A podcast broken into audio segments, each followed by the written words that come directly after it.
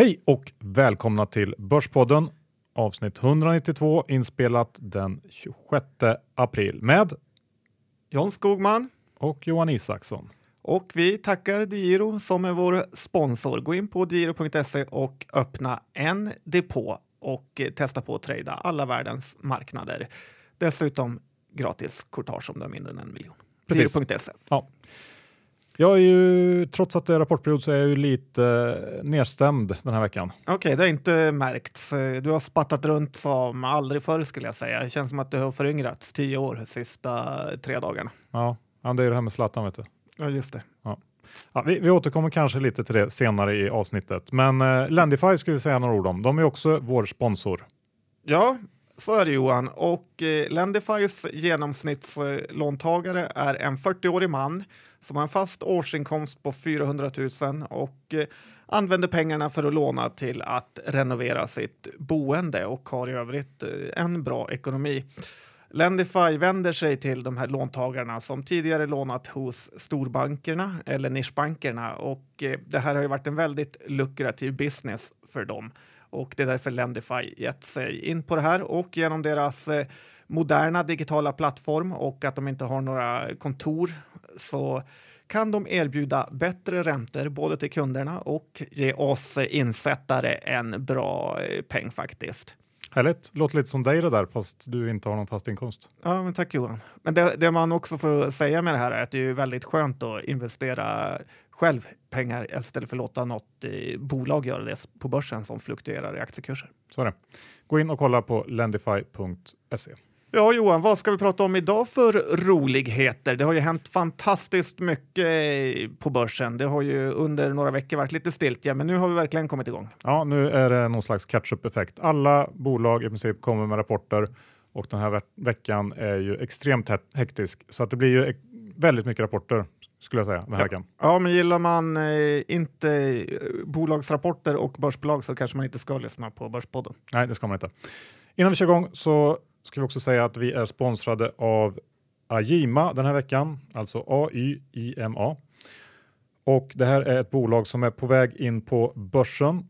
Ajima är en ledande digital marknadsföringsbyrå eh, i London och eh, de omsatte förra året 121 miljoner kronor, gjorde en vinst på 7 miljoner och eh, man har då möjlighet att eh, teckna aktier fram till den 5 maj. Eh, de genomför en fullt garanterad noteringsemission och eh, den första dagen som den här aktien beräknas handlas på är den 22 maj.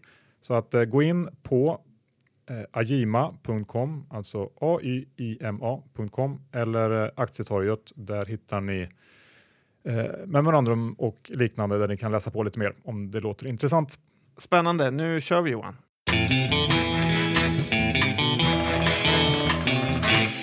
Johan Dr. Bass eh, Isaksson, förra avsnittet eh, döpte du till Börsen börjar bli Trumpen. Jag vet inte om det var något ironiskt försök för den har ju fått eh, psykbryt de sista dagarna. Index är nu kring eh, 1610 vilket är ett lyft på närmare 40-50 punkter från förra veckan. Vad säger du om det här? Ja, till att börja med så är jag ju såklart besviken och eh, det blev ju helt fel. Börsen stod och vägde och hade gjort det ett tag. Eh, jag eh, kanske mer hoppades än trodde, jag vet inte, en blandning på att det skulle bryta ner. Istället bröt det rakt upp eh, såklart. Och den utlösande faktorn eh, var väl resultatet från det franska valet som eh, där vi under söndagen fick se Macron krossa Ja, Gilflavern Macron tog in och krossade som du sa och Fillon försvann all världens väg. Så nu är det Macron mot Le Pen. Ja, och eh, det ser väl eh, ganska kört ut för Le Pen, men det är ju inte över förrän det är över så att säga. Så vi får väl se. Det är, nästa del är väl om två veckor, men eh, man ska nog. Eh, man ska nog räkna med att Macron vinner där och då försvann lite politisk risk från euroområdet helt enkelt. Eh, nästa grej som man också har hetsat upp sig inför är ju Trump och hans eh, nya skattereform som man ska presentera idag tror jag. Ja, the fiscal cliff närmar sig.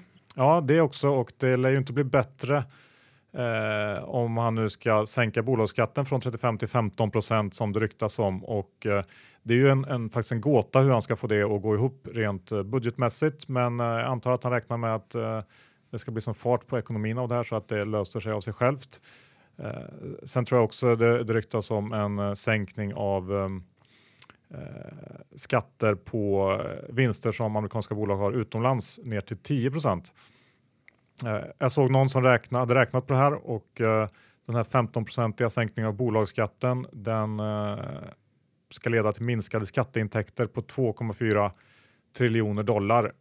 Det är ganska mycket pengar så att vi, vi får väl se hur, hur det där går helt enkelt. Ja, det låter mycket. Ibland tänker man också att de här stora bolagen inte alls betalar full eh, skattesats med alla deras trixande avdrag. Men vi närmar väl oss mer och mer fiat-pengar som den käre Syding brukar säga. Ja, köp bitcoin.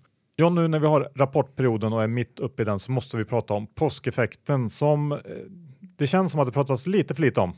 Kanske inte på vårt kontor, men uh, i övrigt. Ja, men det är ju så när det är positivt i någons eh, riktning. Då vill man helst tona ner den eh, medvind man har haft. Eh, förra året när man hade problem med påsken så stod det i varenda rapport. Nu går det knappt att utläsa någonstans. Men det är ju faktiskt så att det är väldigt många fler arbetsdagar det här kvartalet än det var förra året. Ja, tre dagar för att vara exakt. Eller två och en halv kanske, lite beror på hur man sköter skärtorsdagen. Men det blir ju faktiskt eh, ganska mycket. Eh, och det man ska tänka på är ju att under Q2 så kommer vi få tre färre dagar.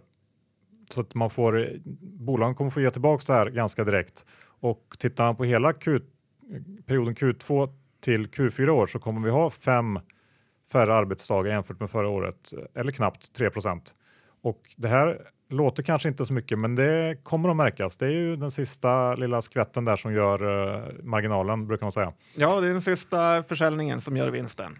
Ja, och jag gissar väl att det här gäller väl främst bolag som är verksamma i Europa och uh, tittar man på vilken typ av bolag som man, man kanske ska vara lite försiktig med så är det väl det uppenbara är konsultbolag. Men även många verkstadsbolag och tillverkande bolag tjänar ju på den här påskeffekten nu. Sandvik pratar om det, jag kommer återkomma till det senare och många andra gör också det. Så att det här tycker jag ändå att man ska vara lite vaksam eh, kring. Ja, för det påverkar USA också, men de har inte alls lika många röda dagar och kristna högtider som vi i Europa här. Och i Asien så bryr de ju sig inte alls om Jesus. Nej, men akta er för påskeffekten. Det här med, som jag sa i början, att jag var lite deprimerad med Zlatan John. Eh, ja, du vet ju att jag har ju följt Zlatan uh, väldigt länge. Ja, ni är fött uh, samma år och du ser det lite som en av med gyllene generationen. Ja, jag räknar in mig där lite grann och jag har alltid tänkt att så länge Zlatan är med i toppfotbollen så känner jag mig inte så gammal. För jag tänker att jag skulle kunna vara en av världens bästa fotbollsspelare. Nu är det slut på det och det är ju trist. Men det jag, som också slog mig direkt när Zlatan skadades var ju att jag kommer säga upp mitt abonnemang, mitt Viasat abonnemang så fort jag bara kan. Och jag tror faktiskt att det är fler som kommer göra det. Så att en, eh, en direkt slutsats av det här är ju att man, det är bara att sälja MTG. Ja, det behöver inte vara helt fel. Det, de pratar ju mycket om den positiva effekten när han börjar spela där, så att nu blir det väl den negativa. Ja, ja men det ska bli intressant att se faktiskt. Sen tänkte jag säga några ord om den här eltel-härvan som ju rullas upp nu i media. Det skriver ju ganska mycket om det för tillfället. Ja, och, får ju ge en shout-out till Gustav Tapper som eh, själv verkar göra mer brottsutredningar än vad EBM någonsin har gjort. Eh, tur vi har honom. Ja, och vi pratar ju en hel del om det här i samband med eh, de här insiderförsäljningarna som skedde i somras strax innan den första stora vinstvarningen. Och jag hoppas ju innerligt att det pågår en utredning kring det här och att de som sålt straffas brutalt hårt om man ska ta någon typ av parallell till hur det funkar för privatpersoner och kanske traders så kan man ju bli skyldig till till exempel kursmanipulation om man har köpt en aktie för högt eller tickat en aktie för högt baserat på att man bör ha förstått att det var så. Att det, man, det, det räcker med att man bör ha förstått att det var fel. Och jag tycker att man borde kunna applicera precis samma sak här. De bör ha förstått oavsett vad de säger till sitt försvar. Ja, de är så extremt skyldiga. Men vi vet ju vad EBM, hur de behandlar storfinansen. Så att eh, vi får väl hoppas på Gustav Tapper att de känner smärta av att han jagar dem. Ja. Shareville då, John? Ja, jag har ju många gånger hånat eh, Jan Dinkelspiel och eh, även Nordnet, men jag måste ju säga att den här Shareville-produkten som de har är rolig. Jag finns där och jag brukar titta runt. Eh, jag tycker jag har presterat hyggligt. Eh, det är ändå ingen som följer mig. Eh, jag är väl lite hemlig. Eh, men jag tycker också att det är lite orolig, det är lite orolig för Börsplus, Johan. Det har inte alls gått så bra för dem sista tiden och eh, de presterar mediokert faktiskt. Men gillar man att titta på eh, vad andra gör så tycker jag man kan ta och öppna ett konto på Shareville. Ja, jag tror att Börsplus kommer igen faktiskt. Jag tror på dem. Men eh, över till något helt annat. Det verkar slås nya rekord på bostadsmarknaden. John Toppen, ja, jag vet inte. Ja, så är det. Och idag stod det i det att det finns fastighetsinteckningar i Sverige för 5 000 miljarder kronor, Johan. Och eh, då har man inte ens räknat in alla lägenheter som förmodligen är minst lika stor del. Och tänker man så, så har, om räntan går upp 1% så kommer det då försvinna otroliga miljarder från eh, pengar från marknaden som ska någon annanstans. Och eh, nästan lite skrämmande faktiskt. Ja, det där är jätteläskigt. Jag håller med. Eh, Ska vi säga någonting om det här med journalister kontra analytiker? Vem, vem ska man följa egentligen? Ja. Bägge, bägge yrkeskårer rekar ju aktier på löpande band. Ja, så är det ju. Och eh, ibland får jag en känsla av att det faktiskt är bättre att följa sådana här journalistrekar än analytikerrekar. För att ibland så kanske bolagsledningar vågar säga lite mer till journalister än till analytiker då dels analytiker eh, kan använda den här infon på ett annat sätt och eh, ofta har någon typ av egen agenda där de skyddar sina intressen och väljer att tolka saker till eh, sin egen fördel. Att de vill hö- hör vad de vill höra. Så här tycker jag ofta vi faktiskt har sett att kanske DI har ju varit helt rätt ute på verkta, verkstadssektorn, eller hur Johan?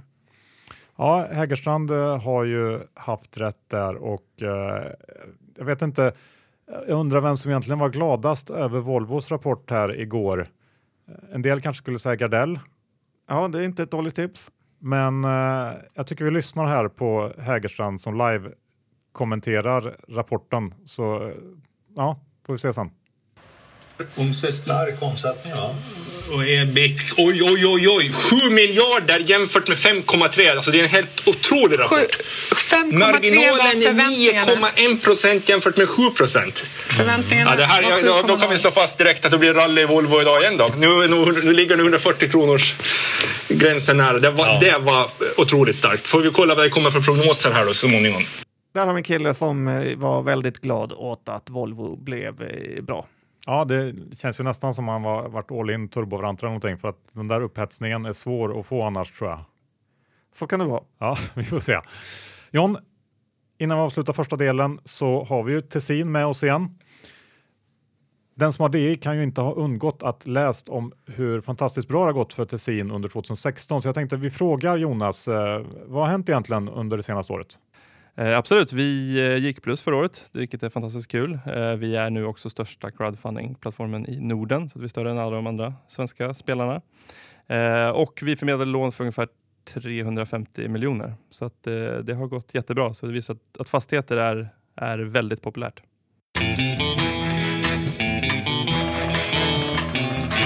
Okej John, då är det dags. Vi ska snacka rapporter. Ja, det har varit lite ett eh, avbrott här i inspelningen för att se vad... Eh, vilket bolag var det Johan? Vi var ju tvungna att handla Atlas och eh, Kanske ska börja med det. Ja, blev ju lite av ett antiklimax. Den var väl väldigt lik Sandvik, men eh, till skillnad från Sandvik så har ju Atlas gått upp nu de här senaste dagarna inför rapporten på just Sandvik och andra verkstadsrapporter. Så att reaktionen ett par procent upp, ja, mer än så ska det absolut inte vara och värderingen på Atlas är ju horribel.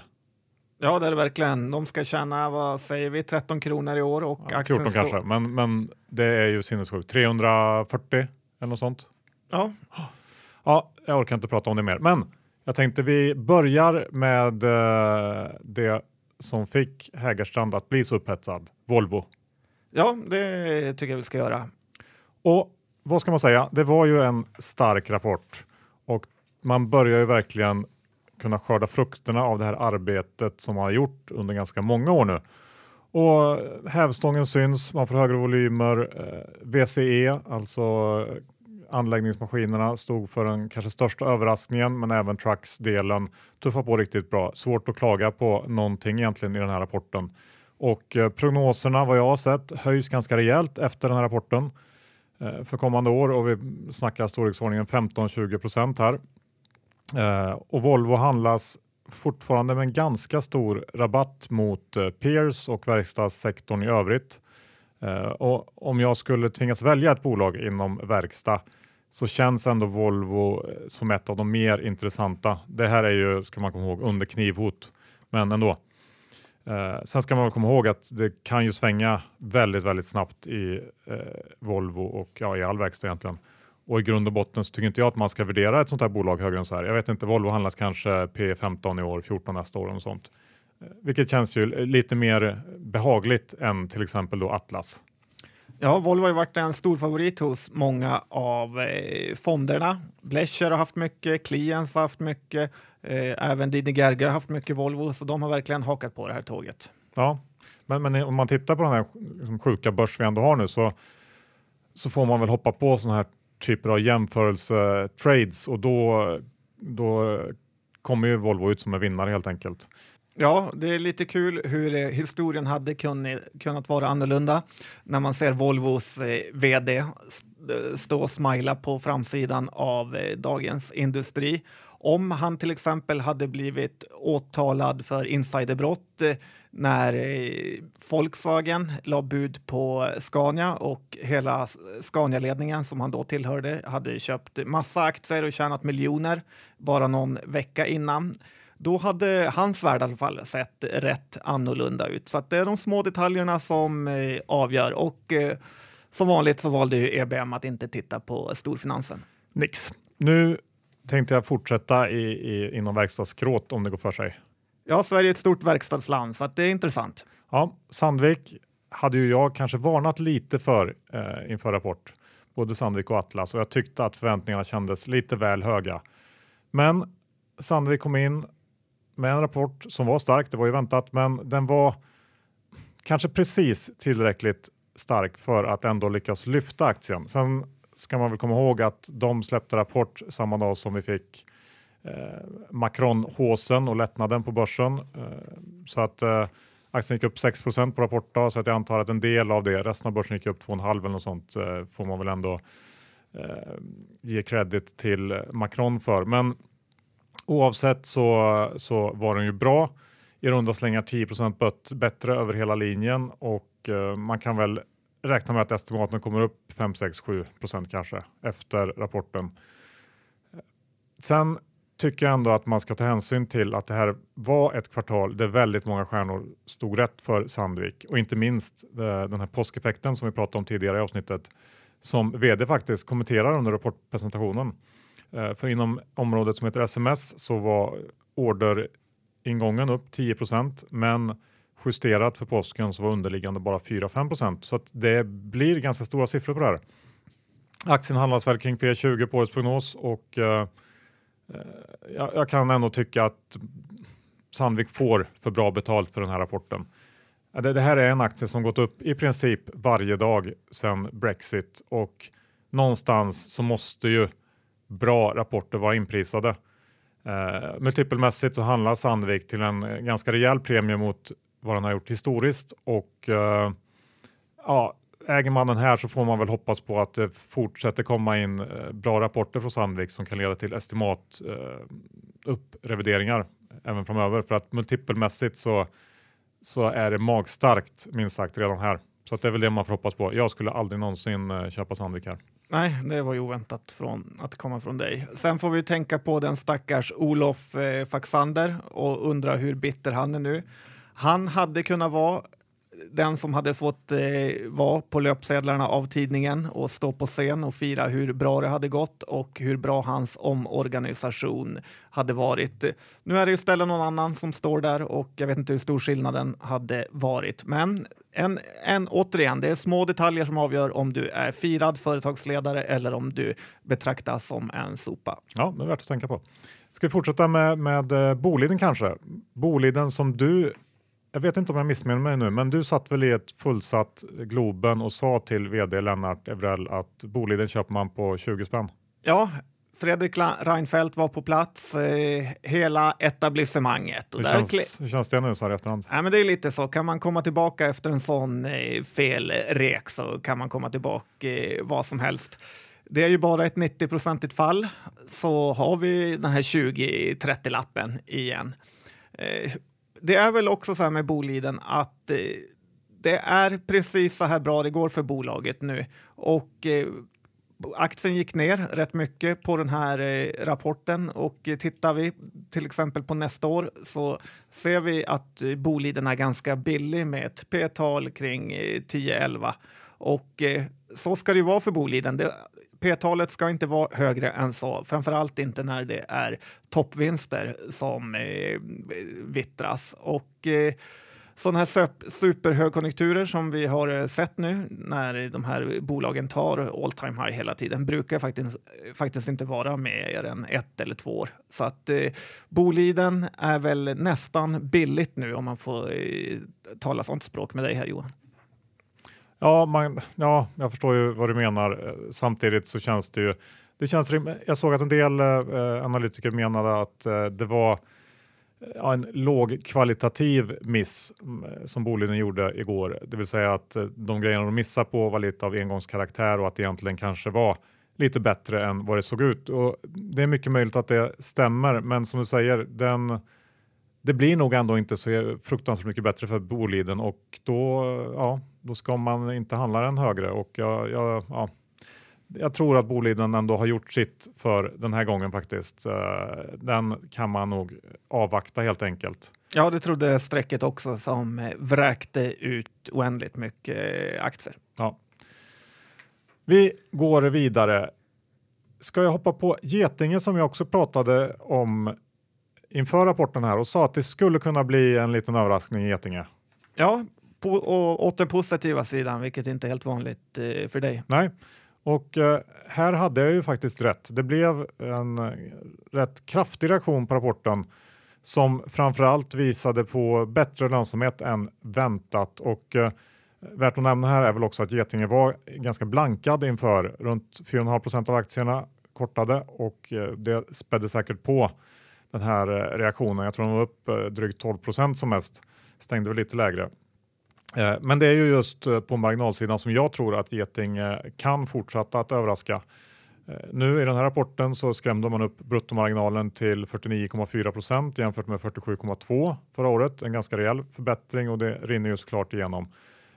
Sen ska man komma ihåg att tillväxten är fortfarande svag, balansräkningen lika så och jag skulle tro att det kommer vara en ganska skakig färd framåt i Getinge. Men är man långsiktig eh, Eh, orkar med att äga det här bolaget så tror jag nog att det fortfarande kan vara en helt okej aktie att sitta på.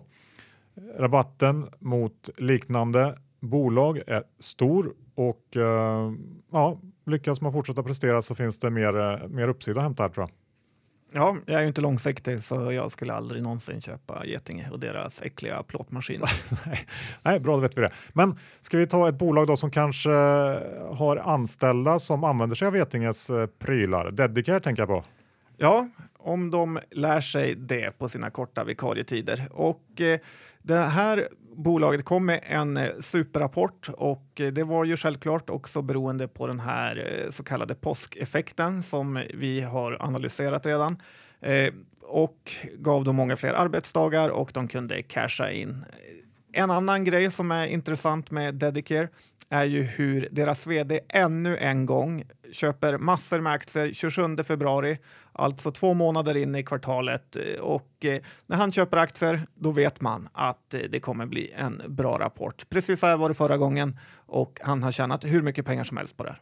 Det är, det är helt ofattbart kan jag tycka att ingen gör någonting åt det, men så är det. Spelbolagen, ska vi säga någonting om dem? Ja, det också? tycker jag. Det var ju Unibet eller Kindred. Vad betyder Kindred, Johan? Jag vet faktiskt inte. Nej, inte jag heller. Och eh, jag börjar faktiskt bli rätt tveksam till hela det här spelbolagsträsket nu. Att eh, man säger att det här kommer bli så bra tack vare den här spelutredningen, men at the end of the day, som de säger i UK, så ska man ju faktiskt ge bort 18 procent till staten och eh, att den största aktören, alltså Svenska Spel, kan börja konkurrera på mycket bättre villkor eh, Eh, så kommer det inte heller göra det lättare. Och jag tycker nog inte man ska vara så trygg med de här spelbolagen för att de har haft sin golden era nu under eh, tio år kan man säga och eh, någon gång kan det faktiskt ta slut. Och en annan sak jag märkt här sista tiden, som, eftersom jag gillar att spela hos spelbolagen, är ju hur extremt låga odds det har blivit på favoriter nu sista tiden. Och jag tror de har haft otur med de här favoritvinsterna och eh, därför kan man också, om man gillar att spela, hitta väldigt bra överodds på icke-favoriter som även i Premier League kan vara uppemot 8, 9, 10 gånger pengarna på lag som är hyfsat eh, stor möjlighet att vinna. Ja. ja, men jag håller med dig där och jag tror nog att det kan bli så att det blir en ganska lång period eh, av tråk för spelbolagen när de ska kämpa sig igenom den här, den här initiala chocken som spelskatten ändå blir. Så jag håller helt med om att man eh, nog kan ta det ganska lugnt med eh, operatörerna faktiskt framöver. Även eh, Kambi och Netent har ju kommit med två relativt svala rapporter, får man ju lägga till. Ja, höjdaren eh, så här långt är väl Evolution som ju verkar vara inne på helt rätt spår. Eh, live Casino verkar ju helt enkelt vara det som växer mest. Ja, faktiskt. Om man ska spela på kasino på nätet så känns det betydligt roligare att göra det med eh, live-personer än bara på en eh, låtsas eh, snurr roulettebord. Ja, så är det. Nu eh, är det ju snart vår också.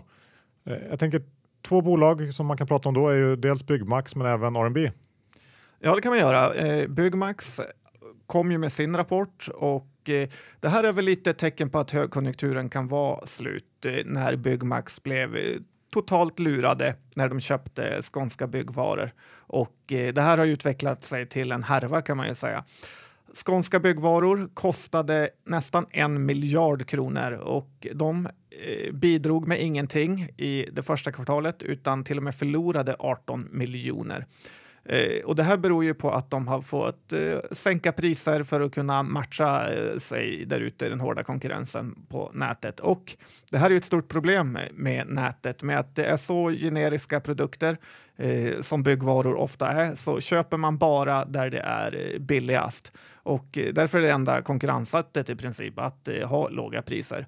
Eh, och vi har sagt det förut, men nu sitter den här förvärvsveden på Ratos och eh, det gör ju att man måste sälja både Ratos och eh, Byggmax i min bok i alla fall. Eh, dessutom bör det finnas nedskrivningar för, av goodwill i det här skånska byggvaruhärvan. Mm. Hur var det med R&B då? Ja, det var ju så att jag lyssnade på Alex och eh, Sigges podcast eh, här i veckan och då berättade Alex Schulman att han hade varit på NK under påsken och att det hade varit totalt öde. Och det nämnde han flera gånger, ett, det helt öde varuhuset. Och då la Sigge Eklund till då att det nog också beror på terrordåden. Och tyvärr tror jag faktiskt att de kan eh, ha, ha rätt här. Det finns en stor risk att R&Bs nästa rapport kommer vara en eh, katastrof till följd av både påsken och eh, terrordåden. För även om det här eh, långsiktigt inte spelar någon roll så var det ju fredagen när terrordådet skedde så försvann ju all försäljning när de stängde ner hela Stockholm. Dessutom var nog både lördag och söndag eh, det är betydligt mindre folk eh, på varuhuset då på grund av oro och så vidare. Eh, så att eh, det här är ju svårt att uppskatta, men jag skulle i alla fall passa mig för, eh, från att gå på och köpa R&B aktien fram till nästa rapport, även fast den har fallit en hel del. Ja, och dessutom så har det ju faktiskt varit eh, riktigt uselt vårväder här så här långt i april och det är ju inte heller något som gynnar klädbolagen direkt. Ännu en gång så har eh, vädret spelat eh, ja, de här aktörerna ett spratt tror jag. För att vem vill köpa vårkläder när det är minusgrader och snöar i april? Det, det gör man inte helt enkelt. Jag förstår inte hur de alltid kan skylla på det här. Kan de inte bara sälja det folk vill ha istället för att sälja saker som folk inte vill ha? Ja, Eh, men nu fortsätter vi med påsktemat, för Cloetta är ju en påskaktie och den rapporten var en besvikelse. Både organisk försäljning och ebit missade prognoserna och här är det ju så att påsken slår faktiskt mot Cloetta såklart. Ja, det gör de väl, men samtidigt är ju mycket av försäljningen kvartalet innan eh, när man ska kitta upp sina affärer på olika påskgrejer. Lite ungefär som Duni också är det. Men det intressanta här är ju att vdn på Cloetta hade sålt väldigt mycket aktier, nästan alla tror jag, innan rapporten och det gjorde han ju helt rätt i och dessutom så har ju Eh, aktien gått upp väldigt mycket på det här Candy King-affären som eh, de i och för sig kom över billigt, men de bidrar, den bidrar ju ingenting till vinsten nu. Så att eh, konstig uppgång som varit i Cloetta och helt rätt att den föll tillbaka. Mm. Men, men tillbaka till den här påsken så sa faktiskt ledningen att en stor del av missen berodde just på det. Så att vi får väl se om, eh, om det är sanning eller inte. Men, men som du säger, Candy King-förvärvet, det är ju det som är tänkt att driva vinsten eh, framöver och eh, det känns ju lite svajigt. Jag har väldigt svårt att bedöma potentialen i det där. Kan bli jättebra och kan bli mindre bra helt enkelt. Eh, men eh, sammanfattningsvis så tycker jag ändå att det känns som att rapporten var inte riktigt så dålig eh, som det kanske eh, såg ut som. Men sen håller jag med om att den har gått lite väl starkt så att eh, ja, sammantaget så känns det väl rätt på något sätt. Ja, och eh, också intressant är ju hur stolta man var när man tog eh, Coop-kontraktet från Candy King och eh, fick sälja jättemycket lösgodis. Det känns ju inte som att det har eh, man cashat in på så mycket alls. Nej. Eh, Wilson då? Ja, det var helt sjukt hur Wilson Therapeutic, som vi brukar säga här i potten, gick upp 30 procent på en eh, rekhöjning. Och man kan, även fast man tittar på börsen varje dag så kan man inte förstå hur den här marknaden fungerar.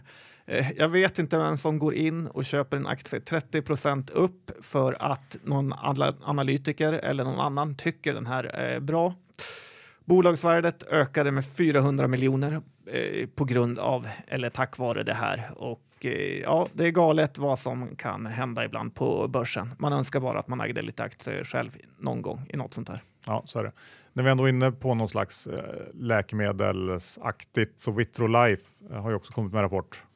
Ja, det här är ju ett bolag som alltid levererar och det här är ju en sån, ett exempel på att man kan verkligen tjäna pengar på aktier. På fem år har den här aktien gått upp tio gånger. Den här IVF-marknaden lär ju bara fortsätta öka med tanke på hur folk eh, både blir äldre när de skaffar barn, men det känns också som att folk är hetsigare. För 30 år sedan, då Johan, ska jag berätta för dig, då låg man på hålet tills det gick. Numera är det mer lite av New York-style att eh, funkar inte tre, på tre månader och inte passar in i schemat, då måste man till sin lokala spermadoktor. Och eh, det här lär ju gynna Vitrolife även i fortsättningen. Man kanske får ju mest cred till Bure som i och för sig inte gjort så mycket vettiga affärer, men att de inte sålt en enda Vitrolife-aktie är ju verkligen starkt. Ja, det är det. Eh, vi skyndar raskt vidare. Qliro har ju varit lite på tapeten. Qliro håller på just nu på att renodlas kan man säga av vår gamla kollega Kristoffer Häggblom på Right. Kul! Ja, kul för honom. Han var ju duktig redan då. Ja. Robert Aldins wingman. kan man säga. Och uh, man gör sig av med megahärvan Lek Mer och signar samtidigt upp uh, dem och Babyshop då som köpte på uh, Financial Services som kommer att ge mycket pengar, bara det avtalet. Eh, och nu har man Nelly och Ljunggrossisten och då finansdelen kvar. Kan säkert bli lite fler strukturförändringar här också.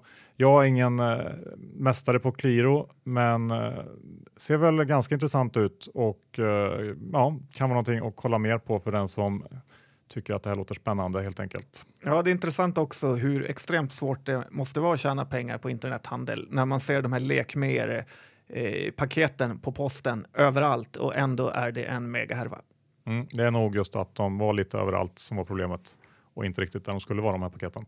Men vi lämnar det. Ericsson tänkte jag säga en snabbis om. Eh, det var ju en extremt snårig rapport som kom in sämre än väntat, men det kanske inte säger så här supermycket givet det läge som Ericsson eh, befinner sig i just nu. Och eh, efter den här senaste strategiuppdateringen så ställer ju vi oss frågan hur stor omsättningsbas man egentligen kan räkna med när bolaget, eller om bolaget når det här marginalmålet som Börje siktar på dubbla eh, föregående års eh, marginal eh, på några års sikt. Och vi fick lite ny info här i rapporten där man säger att intäkterna inom managed services kommer att minska med ungefär 10 miljarder kronor till 2019 som ett resultat av de här åtgärderna. Och jag tror att det kan bli mer än så. Ehm, men vi får se. Eh, och i sig så är den här rapporten ingenting som förändrar den stora bilden för Ericsson. Men som jag har sagt tidigare, det är väldigt svårt att räkna hem den här aktien kring 55 kronor där den står nu. Så att eh, även om man är lite mer positivt lagd än mig så att eh, jag säger att Ericsson är nog ingenting att ha just nu. Nej, det är inte så kul för dem när du säger det. Nej, det ska man veta. Proact då? Ja, Proact eh, som håller på med datalagring och eh, det här bolaget har vi pratat mycket om och vi älskade det när det stod i 80. Nu står det i 190 och det är ju lite ont att se. Martin Gren är ju såklart eh, storägare här och han skrattar nog hela vägen till banken Johan. Det gjorde han nog i och för sig innan den här uppgången också kom. Det lustiga med Pacta är ju att det här är ett av de bolagen som faktiskt också ökar sin vinst eh, rätt rejält och inte bara ökar sitt P-tal. Jag gillar ju Proact men vågar kanske inte köpa här på eh, uppe. Men eh, det är P17 och eh, den värderingen är ju inte katastrofal skulle jag säga. Nej, men eh, det var lite roligare 80 såklart. Mycronic är ju också en sån här som det varit lite snack om i veckan. De kom med en stark rapport. Ja, det gjorde de och eh, aktien har ändå fallit tillbaka rätt mycket. Ja, och det var väl kanske ganska väntat att den skulle bli stark, men det man kan vara lite orolig för är ju att det börjar se ganska tomt ut i, i Micronics orderbok för 2018. Och um, det krävs väl antagligen eh, några större order här ganska snart för att det inte ska bli väldigt jobbigt för dem nästa år. Så att eh, jag vet inte, det, jag tror att det är ganska farligt läge i Mycronic just nu. Och eh, de som skriker att det är alldeles för billigt, ja det kan vara det, men vi vet ju inte riktigt än helt enkelt. Nej, så är det ju. Mycronic har ju haft en enorm resa eh, uppe så att eh, vissa fans tycker alltid att det är för billigt. Ja, och det här är ju ett bolag som ja, i alla fall historiskt sett har varit väldigt svajigt. Ehm, och ja, vi får se om det fortsätter vara det. Men eh, lite varning där tycker jag ändå. Och ett sånt bolag som man inte riktigt någonsin kan fatta vad de gör egentligen. Det också. Det är inte heller bra. John, vi börjar närma oss slutet, men vi har några eh, grejer kvar att prata om. Eh, Lundin har ju gjort en eh, avknoppning. Det har de gjort och eh, det bolaget heter International Petroleum Corporation eller kortnamnet IPCO på eh, börsen. Då. Eh, ABG har ju sett en stor uppsida i den här aktien har ju gått ut med en analys där de har 55 kronor i riktkurs ungefär. Eh, de har också köpt väldigt mycket aktier över börsen. Aktien handlas nu i 34 kronor eh, och det här IPCO det är ju Lupes alla fält utanför Norge om jag har fattat det hela rätt. Och eh, jag har gått igenom den här analysen väldigt ytligt och jag har svårt att se den här enorma uppsidan som de ser eh, då bolaget inte verkar tjäna några pengar riktigt. Eh, jag är själv ingen oljeanalytiker, vilket ni alla vet, så då väljer jag nog att avstå från den här aktien. Vi vet ju dock hur det gick för den förra avknoppningen av Lupe, Johan. En Quest, eh, kommer du ihåg den gamla godbiten som man verkligen skulle ha? Ja, jo, det kommer jag ihåg. Den gick ju jag tungt in i för att det där skulle vara det lite mer lågriskiga alternativet eh, med fina brittiska tillgångar. Sen hux flux ganska snabbt efter avknoppningen kom ju ett eh, skattebesked för mig som gjorde eh, olje, eh, oljeutvinning i eh, Storbrit- Nordsjön. Ja, i Storbritannien där mer eller mindre eh, ja, omöjligt och aktien rasade. Men så är det i oljebusiness. Det är lite J.R. Ewing style. Ja, precis. Netflix då, som jag snackade om för någon vecka sedan, de uh, tuffar på. Ja, det gör de trots verkligen. att jag är skeptisk. Ja, trots din negativitet eh, så går det upp och aktien tog, tog nytt eh, all time high över 150 dollar igår efter att de annonserade ett avtal med en streamingtjänst i Kina. Eh, det här bolaget är ju verkligen bra och som du nämnde förra veckan så är det ju så att kassaflödet inte är så starkt, men så är det ju ofta med bolag som växer fort. Först kommer alla kostnader med system och köpa in serier och sen kommer månadsintäkterna. Både du och jag har ju haft Netflix nu i flera år och eh, det är ju en bra tjänst. Mer än så kan man inte säga. Frågan är om det är en bra aktie. Ja, vi får se helt enkelt. Ska vi avsluta med Saab? Ja, de kom ju med sin rapport idag och eh, det här är ju så att eh, det här bolaget tjänar ju bra på att det är orostider och eh, krig lite här och var. Nu behöver vi i Sverige, som också är Saabs hemmamarknad, även rusta upp lite.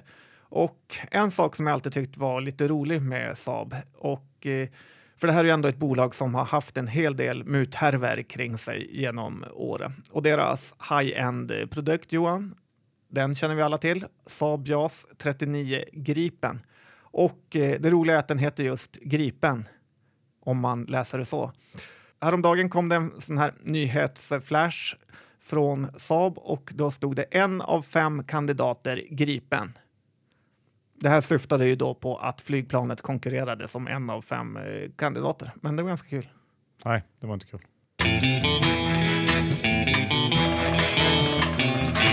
Många, många, många bolag som vi pratar om idag. Ja, det var det. Men så är det ju några rapportperioder. Då gäller det att snappa in mycket och eh, försöka sätta sig in i situationen. Ja, tack Diro. Gå in där, öppna konto, giro.se. Ja. Och eh, ni som är intresserade av Agima, det här bolaget som är på väg till börsen. Ni kan då teckna aktien fram till den 5 maj. Eh, första dag för handel beräknas bli 22 maj och eh, som sagt gå in på agima.com. Det är A-Y-I-M-A.com eller Aktietorget för att läsa på mer. Ja, gör det. Ja, och såklart Lendify.